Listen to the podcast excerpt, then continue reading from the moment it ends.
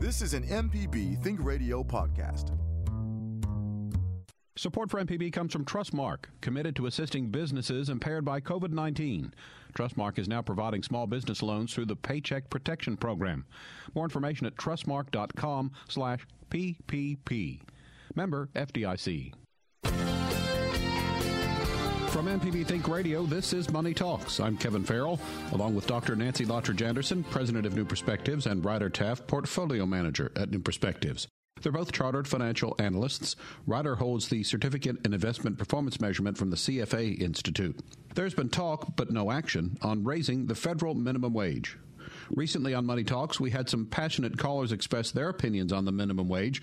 So today we'd like to discuss the topic for the full hour between your personal finance questions. So our guest today, state economist Corey Miller. Contact us by email. The address, it's money at mpbonline.org.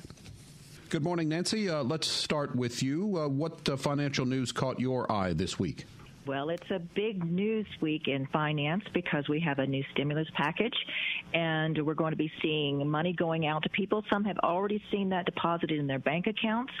It's going to be larger for most people, especially if you have children, because it is 1400 per adult and 1400 per dependent going to those taxpayers. If you fit the income ranges, but the income ranges are smaller. And uh, we're also seeing some other breaks, some other goodies in the stimulus package, but we're also seeing that the IRS is kind of weighed down with all these changes, so they're processing our tax returns slower. And if you're looking for a refund, it may take you longer to get that money. Uh, anything else in the stimulus package that uh, caught your eye?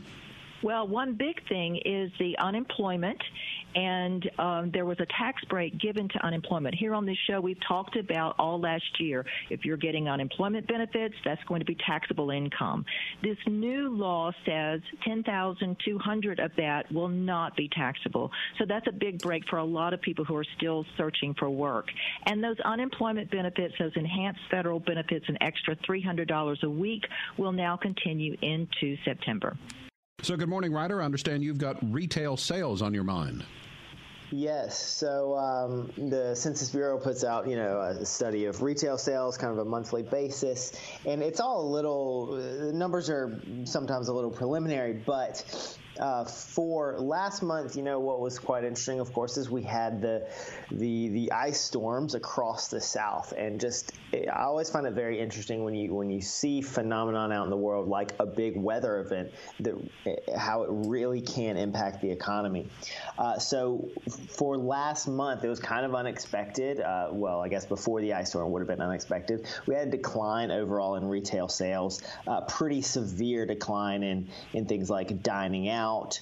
Um, still some declines in in uh, you know uh, furniture and electronics, things people are not thinking about buying while they're iced in their houses. Uh, so it's pretty pretty broad across the board, um, but they are revising up estimates for for next month, um, and January's numbers got revised a little bit too. Uh, and, and, but all of these numbers, or I should say, most of these numbers are a lot better than um, a lot better than they were kind of you know mid last year.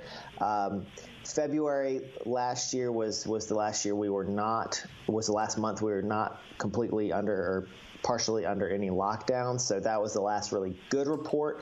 Uh, we're, and we're getting back to those numbers is is what's important. But I just find it really interesting when you see uh, the kind of weather or outside phenomenon really having a big impact on economic reporting.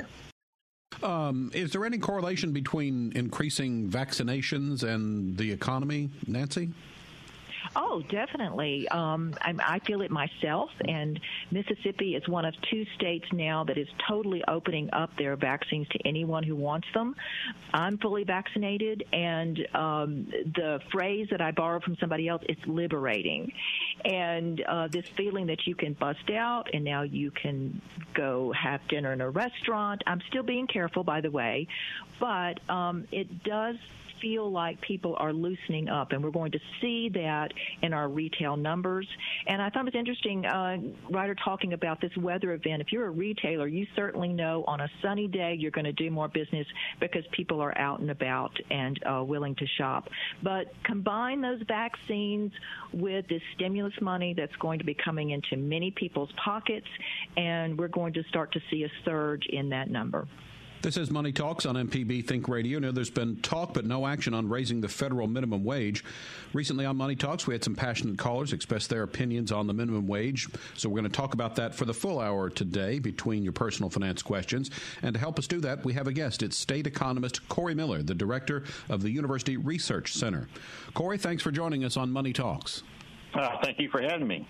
Uh, tell us, if you would, a little bit about your work at the University Research Center. Yes, as, as you said, my title is uh, State Economist and Director of the University Research Center. Uh, the primary responsibilities for the state economist include making economic forecasts for the state. Um, another is participating in the revenue estimating process for the state in terms of the, the general fund. Uh, by law, the state economist and the commissioner of revenue make a together make a recommendation to the Joint Legislative Budget Committee a couple times a year. Um, that process is a little bit more informal uh, in that we, we form that recommendation by consulting um, other agencies as well through through an informal group. Um, the University Research Center also uh, takes on a number of, of research projects. Uh, many times when the Mississippi Development Authority is offering incentives to a potential new firm entering the state, uh, the economists from the University Research Center will evaluate that and determine, um, you know, what will happen to the state's uh, investment in that. We also take on projects. Um, looking at particular uh, economic issues in the state. Recently, we've been looking at um, changes to the income tax, individual income tax in Mississippi. So uh, we have uh, several things going on like that. Um, right now, the University Research Center consists of myself and uh, senior economist uh, Dr. Sandra Collins and an administrative assistant. So uh, we, we've kind of been working from home like a lot of folks for um, several months. So it's it's been an interesting time to, to, to be state economist right now. So we're going to try to talk about the minimum wage uh, this morning, and we're hoping that maybe you can give us uh, some background and some you know, minimum wage 101, I guess. Uh, how long has there been a minimum wage? I think you generally recognize that the first one of the first successful attempts at setting, setting a minimum wage was in the in Australia in the state of Victoria in in the late 1800s. Now, this wasn't exactly a minimum wage law like we think of it now, but this set up uh, arbitration boards to resolve labor disputes and try to prevent uh, labor strikes from occurring. Uh, in the U.S., the there were efforts in the early part of the 20th century to uh, set up minimum wage laws, but many times these were um, met with judicial uh, resistance, I guess you would say, because they, they found many of them unconstitutional.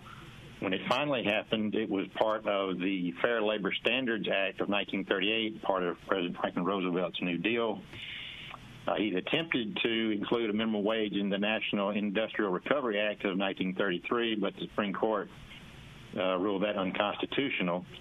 But then in 1937, uh, the state of Washington had tried to set a minimum wage, and the Supreme Court upheld that case. So uh, that set the stage for the minimum wage in the Fair Labor Standards Act the next year. So, in addition to the federal minimum wage, I guess states can also have a, a state wage, a minimum wage. Is that correct? That's right. Uh, historically, the states were the first to try to implement a minimum wage. Uh, Massachusetts tried to set up one in 1913, or they did, um, and then by 1923, you actually had 15 states that had set up uh, minimum wages, but the Supreme Court uh, ruled those laws were unconstitutional that same year.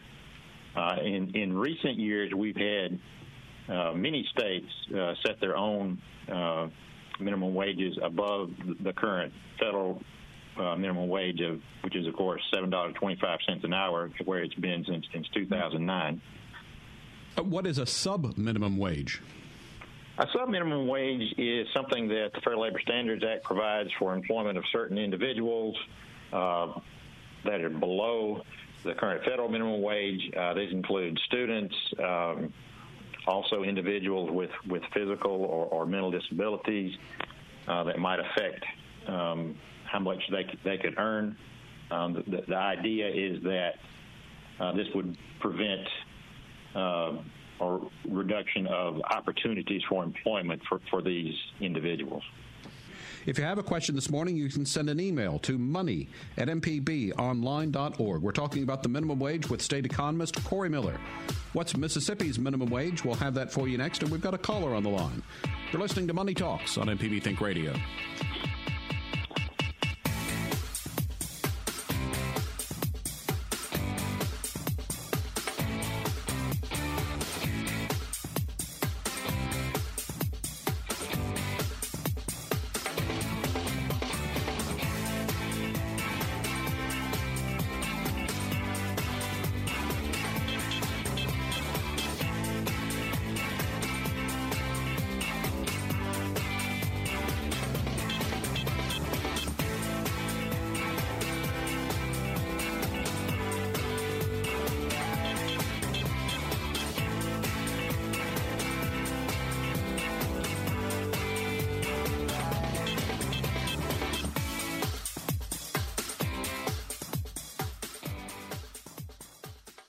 Hi, Larry Morrisey with the Arts Commission, reminding you to tune in for the Arts Hour. We have in depth conversations with Mississippi artists, writers, musicians, and other creatives. The Mississippi Arts Hour every Sunday at 5 on MPB Radio or download it as a podcast. The information presented on Money Talks is meant to provide general information about the topics discussed and is not necessarily the opinion of Mississippi Public Broadcasting. The information presented does not create any type of relationship between the hosts and guests and the listening audience. Please consult a financial advisor or any other qualified professional for guidance about your personal finance questions.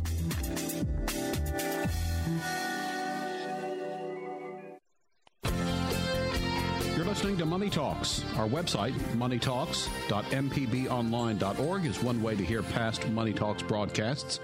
You can also download the MPB Public Media app and listen on your iPhone or Android phone to all of the local MPB Think Radio programs on your schedule. Kevin Farrell here with Dr. Nancy Lottridge Anderson, President of New Perspectives and Ryder Taff, Portfolio Manager at New Perspectives. Employers in Mississippi, subject to the Fair Labor Standards Act, must pay the current federal minimum wage of $7.25 per hour. Our guest today is the state economist, Corey Miller. We've got some calls to get to on the line, but first, Nancy, I think you had a question. Yes, I have a question of Corey. Corey, why is Arkansas's minimum wage $11 an hour while ours is $7.25 an hour? And is it possible for us to study what happened in Arkansas with their hike as we look at what we should do here in Mississippi? Well, yes, as you mentioned, Arkansas does have a higher minimum wage. I mean, that that is up to uh, individual state governments. Uh, they're the only state in our in our region that has one, um, and and that is something we could we could take a look at uh, potentially uh, what impacts that uh, higher minimum wage is having on on labor in Arkansas because Arkansas and Mississippi are very similar in two, in terms of uh, population and, and, labor force. So yes, that could be an interesting study. All right, uh, got some callers on the line that start in Jackson with John. John, thanks for holding on. You're on the air with us now. Go ahead. Thank you, sir. One of the arguments I frequently hear against raising the minimum wage is that it will wreck the restaurant industry and drive the fast food business into automation. Has any of this, in fact, happened? Where the minimum wage has been raised. And would the Southeast be a special case in these matters? Corey, any thoughts on that? Pardon? Yes, that is that is uh, one of one of the strongest arguments um, against the minimum wage is, is that it's going to increase unemployment, um, particularly in uh, those food service sectors because labor is such a, a big part of of their uh, total cost. Um, as far as how much it's affected uh, employment in those industries, I think we have seen a little bit of a move to automation um, because we've seen more, and, and some of this may also be related to the to the pandemic as well.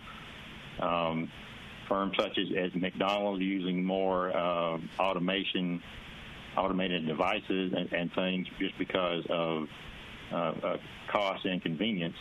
And yes, I would say that in the southeast we probably would be affected more because we tend to have, at least in states like like Mississippi and, and Arkansas, more uh, lower skilled workers that work in those in those industries.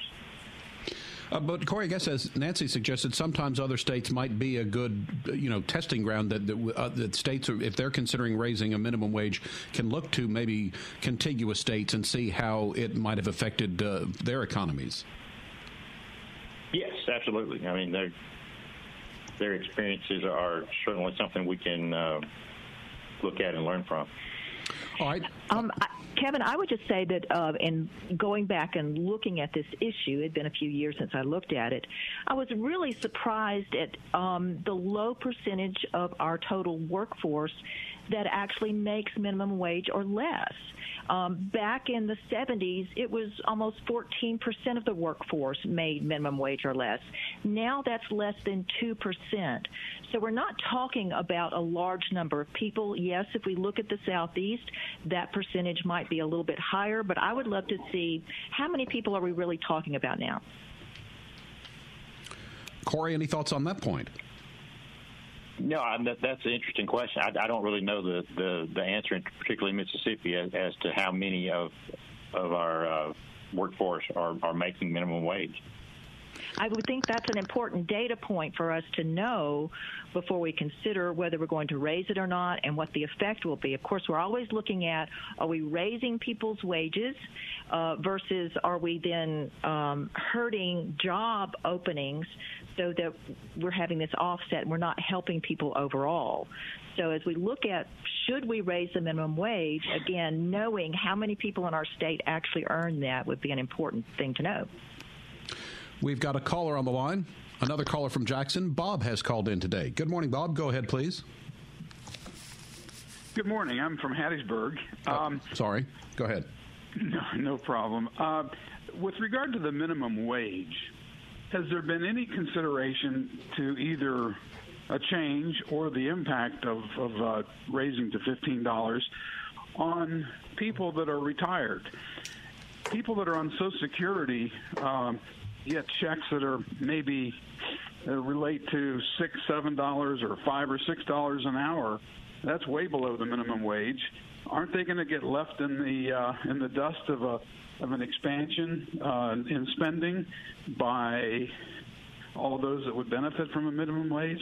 Has there been any indication of changing um, the Social Security minimum wage? I'm, I'm, I'm not aware in. of. Go ahead. Well, I'm just going to jump in and say Social Security does have a cost of living adjustment. And so every year in the fall, those Social Security benefits are raised. Our minimum That's wage true. does not have That's that true. clause they, they have in a, it. They have an adjustment, but the, the if you look at anybody's Social Security or most people's Social Security wage, it's significantly below the minimum wage on average if you total it out. Well, I don't think that's comparing apples to apples. If I am retired and I have uh, other income sources or I have the opportunity to earn elsewhere. So I don't think that's a fair comparison. I would come back and say my biggest problem with the minimum wage is it is not adjusted for inflation. It has never been adjusted for inflation. And so that's why we have a minimum wage that's stuck at 2009 levels. I totally agree with that, and I understand it. But I, uh, I think that you have a dramatic, a, a, significant part of the population that would not benefit from this change, uh, but would see the um, concurrent price increases um, go into effect uh, and all the normal things they consume day in and day out. I, I just think it's well, something I, that needs to be considered. Uh, when, yeah, um, I, I agree in, with in you because we know that if we raise the cost of labor, then those businesses will pass on those costs to the consumers. And right. that's the concern. But I come back to looking at how many people are really earning the minimum wage? What will the impact be? I don't think we even know the answer to that. Right. Okay, thank you. Thanks, Bob, for your call. This is Money Talks on MPB Think Radio. We're visiting today with uh, state economist Corey Miller. He's helping us understand the minimum wage. Next up, let's go to Lexington. Don is on the line. Good morning, Don. You're on the air with us. Hi, good morning. Um, coming into the conversation a little bit late, but um, there was a time in my life when I had to survive on minimum wage, and it was a while ago. Does minimum wage now actually be able to support people? That's it. Never has, and it has always just sort of been there, but it's not really a living wage. What, what are your thoughts on that? I would agree that it's it's not a living wage. I don't think it really uh, ever has been. I think the the highest purchasing power the minimum wage had was probably in the in the late 1960s. Um, I think that part of the movement to increase the minimum wage to fifteen dollars an hour is, is is part of that's part of the motivation for it. I think. Well, I agree. I mean, to be honest, when I started uh, started work, minimum wage was three dollars an hour. So um, it's nice to see it's brought up, and people have brought up the fact that yes, those costs will get passed on to the consumers in the end. But if we're going to call it a minimum wage, I mean, it needs to at least be, you know, livable. And by the way, how how many people does that actually count? Is that a house of four people with one person earning, or two people earning that? Um, how is that sort of determined that it's actually quote a minimum wage? Well, the minimum wage itself is just an hourly rate set by law per, per worker. So it's not. I don't believe it's anything more more than just that. Uh, Don, um, about 40% of our minimum wage or less earners are under the age of 25. And so, yes, you can look at this, you can multiply that out with a 40 hour work week, but we're also looking at a segment of those people who are not full time workers. They're part time workers, they're teenagers, summer jobs, those kinds of things. And here again, we haven't had a really deep dive into looking at who is making the minimum wage, what are the numbers, and um, how do we support those people who are depending on that for a full time job. They certainly need more than that to live. But if we're talking about teenagers, it's a different ballgame. I totally agree. Um, and especially if the families and people have support networks in other ways, then then that's that's that's doable.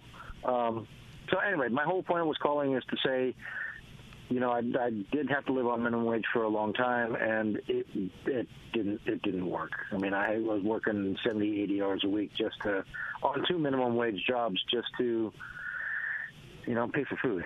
But anyway, um, thank you for your time, and I appreciate the conversation. Thanks, Don. Good to hear from you this morning. This is Money Talks on MPB Think Radio. Got another caller online, but first, uh, Corey, we said that uh, employers in Mississippi subject to the Fair Labor Standards Act have to pay the federal minimum wage, which we said was seven dollars twenty five cents an hour. Are there employers uh, in Mississippi and in other states that are not subject to the Fair Labor Standards Act? I'm not. I'm not sure on that point, to be honest. Um, beyond beyond what I mentioned on, you know, the, the minimum wage applies to, or the sub minimum wage applies to individuals in those uh, particular categories, like like students and those and those with disabilities. But I guess maybe it's safe to say that when we talk about this, we're talking about almost anybody who has a, a job. Then I guess, other than what we talked about with the sub minimum wage. Right. Okay. Uh, before our next break, let's go to Steve, who's calling in from Memphis this morning. Good morning, Steve. You're on the air with us. Good morning. Thank you. Um, you know, I, I really do agree that minimum wage needs to be raised, but I've really wondered whether there shouldn't be a a graduation for different areas, meaning $15 an hour in Mississippi or Memphis is a really different wage than it is in California and New York. Um, and I thought it would be a lot more fair and perhaps palatable to, to graduate it. I know that makes it complicated, but HUD's got an annual listing of every county in the United States and what the average, I guess, household income is there. So I just wonder if it wouldn't make sense to graduate it for, for different areas and different economies of the country. Thanks. All right, Steve, good call. Thank you for that comment. Anyone uh, want to comment on what uh, Steve uh, added in? I would say it's already graduated because different states have their own higher minimum wages. Uh, District of Columbia is the only one that I have seen that has a $15 an hour minimum wage right now, but certainly New York, California, I mentioned Arkansas, every state is free to adjust that based on their cost of living in that state. Yeah, I believe California will have a $15 minimum wage uh, maybe next year or, or in a couple of years, fairly soon. It, it seems to me that you know a, a lot of the folks who you know advocating for not raising a minimum wage on the federal level, it you know should perhaps direct some of that energy towards raising the minimum wage on their state level because I mean that does address Steve's concern that yeah Mississippi is a lot lower cost of living than you know California and even places within California are more expensive than other places within California. So you know, but the fact that a lot of states, I mean, so many states aren't raising it or they've only raised it at just a tiny bit you know, that helps create the impetus for, you know, well, if my state isn't doing it, let me get the federal government to do it. And so if you don't want the federal government to do it, get your state to do it. We're talking about the minimum wage. What's the minimum wage in our neighboring states? We'll tell you about that next. You're listening to Money Talks on MPB Think Radio.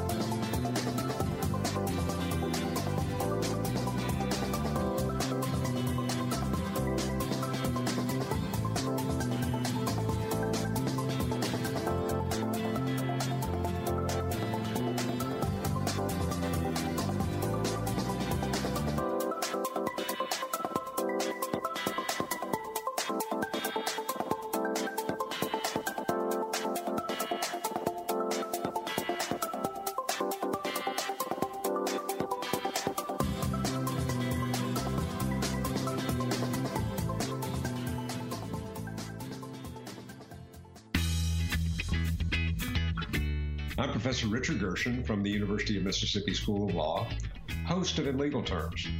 If you're enjoying this podcast, I encourage you to listen to In Legal Terms, the show about you and your rights. We find interesting legal topics to bring to you and let you know how the law affects you. Find In Legal Terms on any podcasting platform on your smart device or on our website, inlegalterms.mpbonline.org.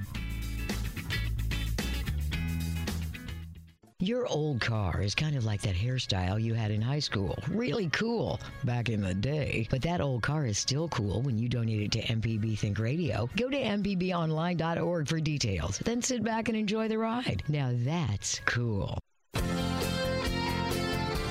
Money Talks is MPB Think Radio's personal finance broadcast. Kevin Farrell here with Dr. Nancy Lottridge Anderson, president of New Perspectives, and Ryder Taft, portfolio manager at New Perspectives.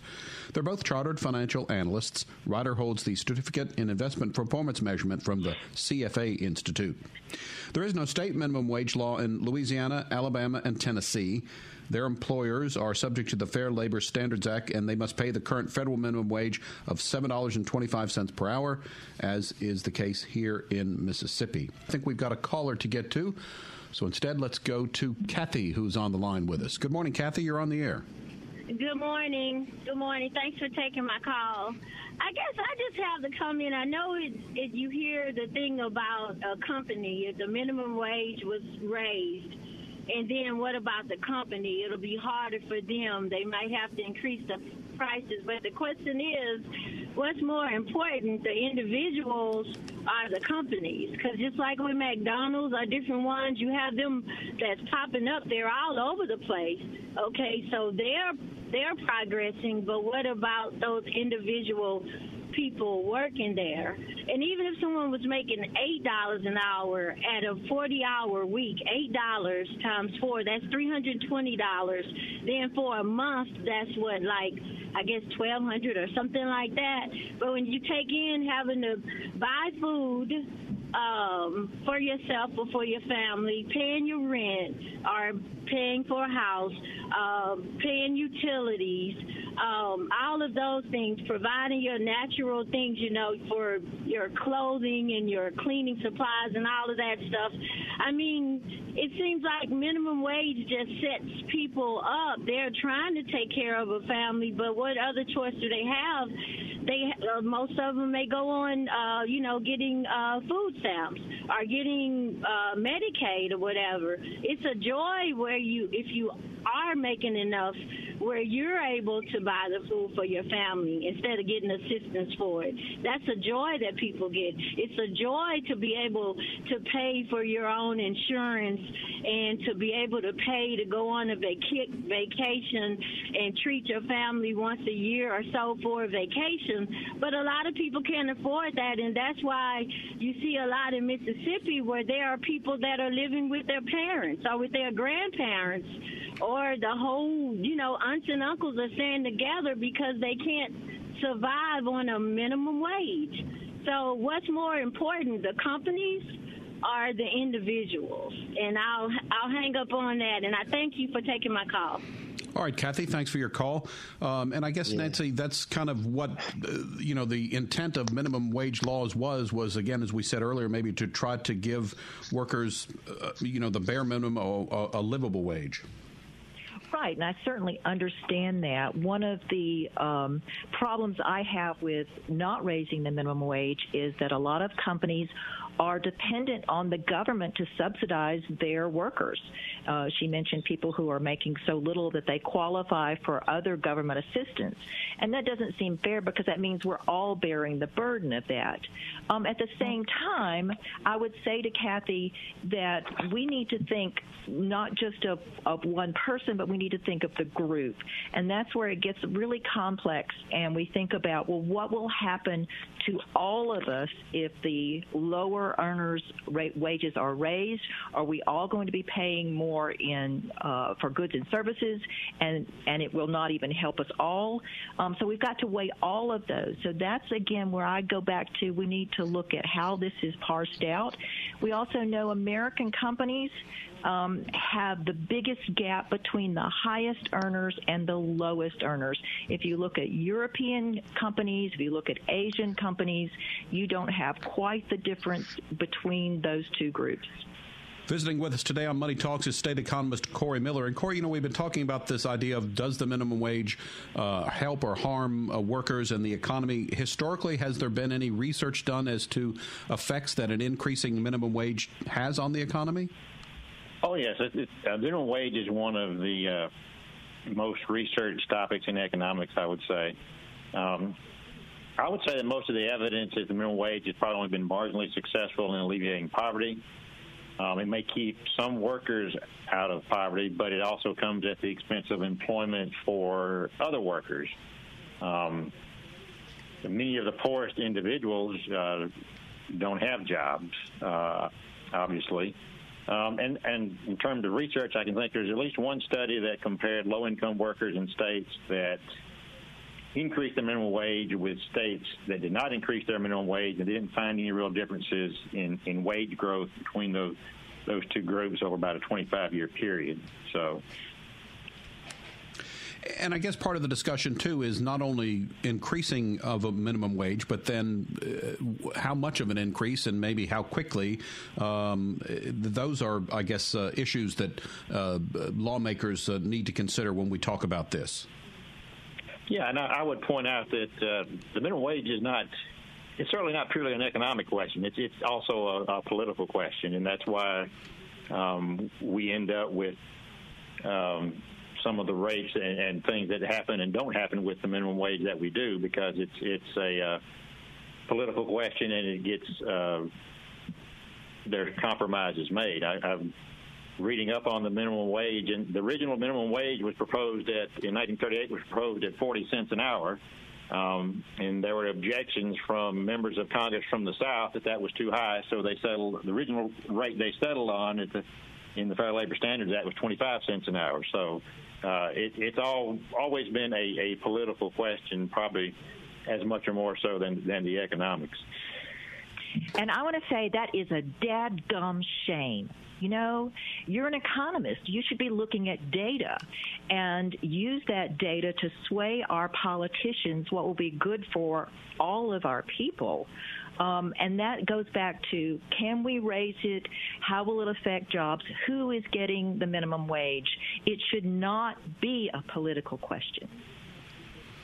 I think it's inherently a political question because you're talking about government involvement in, in the in the market, and it's not my position as as state economist to, to advocate for particular uh, issues. It's to provide uh, information to decision makers so they can uh, use it as as they see fit. Uh, we have done studies at the University Research Center on the effects of, of raising the minimum wage in Mississippi. We have a report that was done in uh, 2014, some years ago, but it's still on our website about raising the minimum wage to $10.10 in Mississippi. And, and we found that, um, and this was done by a, a researcher who's already retired now, uh, but we found that. Uh, you know, there would be some some small uh, decreases in in employment uh, from uh, raising the minimum wage in Mississippi over time, uh, and we also found some uh, somewhat small but fairly negative uh, impacts on e- economic growth uh, and, and, income in the state. So we have looked at it, and as again, as I stated, we, we tend to just make uh, evaluations of policies. So that that's kind of my role. Uh, Corey, uh, historically, have there been many efforts uh, in the Mississippi State Legislature concerning a minimum wage, maybe even creating one, or, or uh, well, I guess you can't raise what's not there, but creating a state minimum wage here in Mississippi? I, am not aware of, of such efforts. Um, I don't think they've, certainly not in recent years, they haven't had much traction in, in, in the Mississippi legislature.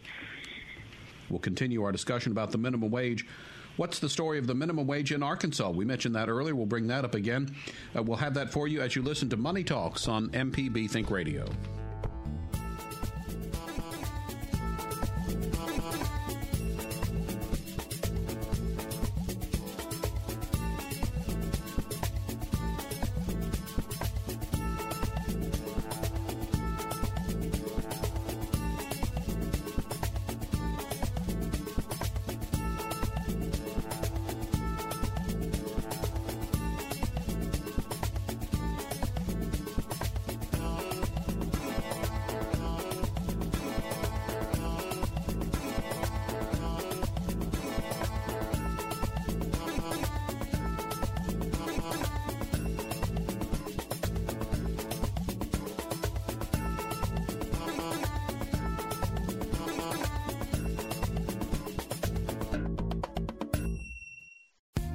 This podcast is a local production of Mississippi Public Broadcasting and depends on the support of listeners like you. If you can, please donate today at mpbonline.org. And thanks.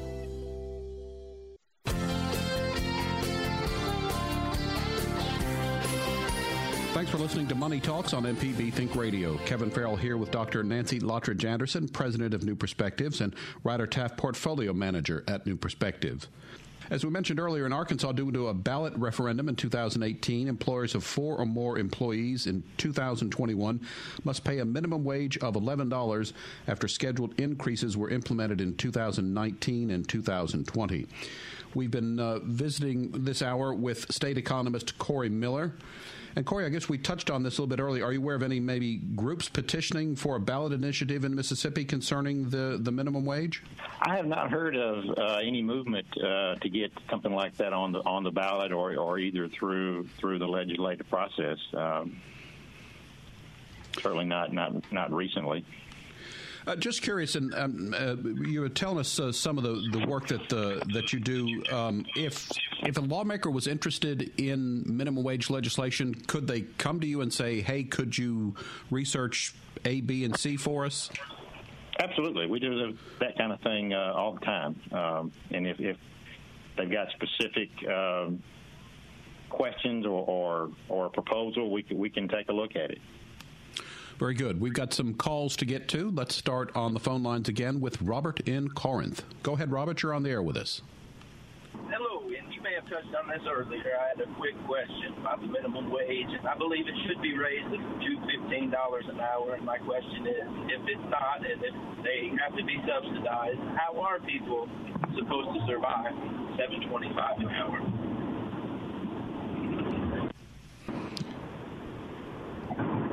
Um, Corey, what are, I think are wages subsidized at all uh, in in the United States?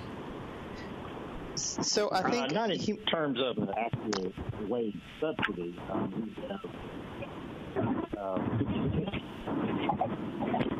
uh, we have things similar to to a wage subsidy, like a like a earned income tax credit, um, but but no actual wage subsidies are, are very uh, difficult to administ- administrate from a from a practical standpoint. We haven't seen much of that uh, uh, implemented uh, in in this country or or other countries. So, Ryder, you had a thought. Yeah, so I mean, we kind of address the subsidies in that, you know, kind of the benefits for lower income workers are necessarily going to people who are underpaid or paid, you know, paid just minimum wage, barely over minimum wage, um, you know, range from all things from, you know, uh, food stamps and housing assistance to even things like the earned income tax credit, which is one of the biggest ways uh, that we give money to lower income workers. So, you know, uh, people are always concerned concern, you know, we say, oh no, it's going to affect uh, overall prices. It's going to cause overall inflation. I mean, you, have got to realize we're already we're already paying these through some mechanisms. You know, we may not be paying the equivalent of fifteen dollars an hour through a lot of mechanisms, but there are a lot of ways which our money is is already going there. And and so you know the question is you know when, when folks talk about oh is it fair to give someone this is it fair to give someone this well at the same time you know is it fair for the taxpayers to subsidize workers at at, uh, at, at who, who aren't paid enough. You know, is it you know pick an employer who who pays a substantial amount of their their workforce minimum wage. Is it fair to us to consider uh, to continue subsidizing that business? Um, and while yes, you know, uh, if, if, more you know more people spending more money on the same goods, uh, we would anticipate that leading to inflation. We would anticipate that leading to uh, raised prices, but it, it wouldn't uh, it wouldn't be say a dollar for dollar match because we're not talking about we're not talking about raising everyone's wages. We're talking about people who are um, are spending on you know kind of things they need. It's not necessarily um, it, it's not necessarily the same as as the kind of broader inflation that we've seen uh, from the particularly in the past year of um, that sort of inflation. All right, Robert, thank you for calling in from Corinth this morning. Uh, we've got another caller on the line, so now we will speak with uh, George, who's in Greenwood. You're on the air with us, George. Go ahead. I really appreciate this very rational discussion, but I noticed a slippage in the use of terms. The purpose of the minimum wage was to set an entry level wage for people getting their first experience, their their training on the job. It is not. It was never the purpose to be a livable wage. And so let's make let's keep that distinction and, and avoid conflating the two concepts into the same thing. If you if you try to turn the minimum wage into a livable wage, then you erect you, you make that minimum wage a barrier that keeps out the the fresh tenderfoot from getting his entry level job um, where he, he you know his first experience, his training. All right, uh, George, good call. Uh, any reaction to uh, to George's comments? Well, I would just repeat what I mentioned earlier, uh, which fits with what he's talking about when 40% of those people earning minimum wage are 25 or under, then those are entry level, those are part time, summer jobs, teenagers starting to enter into the workforce. And that's where we need to have a conversation about how do we still keep that door open for those people and acknowledge that there are some people who are using that for a full time job as adults that may need some assistance in that respect. All right, George, thanks for calling in this morning. This is Money Talks on MPB Think Radio. Our guest this hour is uh, state economist, um, the state economist of Mississippi, Corey Miller.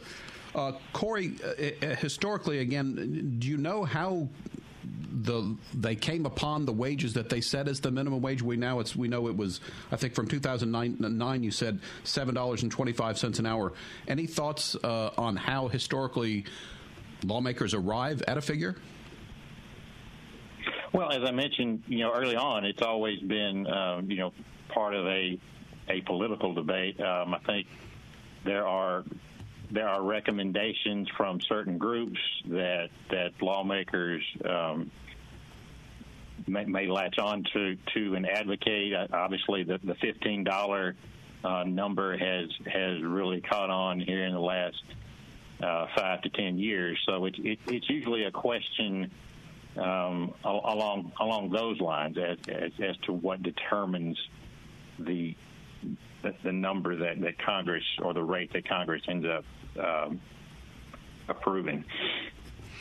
And just got a, about a minute left. Uh, again, is there any research or studies that show that the movement of workers that were, would move from maybe areas of the country or states with a lower minimum wage to that which had a higher minimum wage? I don't think we've. I've seen much research that that shows uh, anything along those lines. I've seen some research that talks about uh, when you have a, a, of course, we also have a number of cities, major cities that have set their own minimum wage as well. Sometimes you will have individuals, according to some research, that that have that leave those cities because the higher minimum wage has reduced uh, the number of employment opportunities. So, uh, but by and large, I don't think we've seen much movement across uh, state lines due, due to minimum wage changes. All right, that's going to wrap us up for today. Money Talks is a production of MPB Think Radio, funded in part by generous financial support from you, our listeners. To hear today's show or previous show, one way to go is to go to moneytalks.mpbonline.org or listen to the podcast by searching for Money Talks on your preferred podcasting app. Our show is produced by Liz Gill. Our call screener is Java Chapman. So for Dr. Nancy Lottridge Anderson, Ryder Taff, and state economist Corey Miller, I'm Kevin Farrell. Join us every Tuesday at 9 for Money Talks. It's heard only on MPB Think Radio.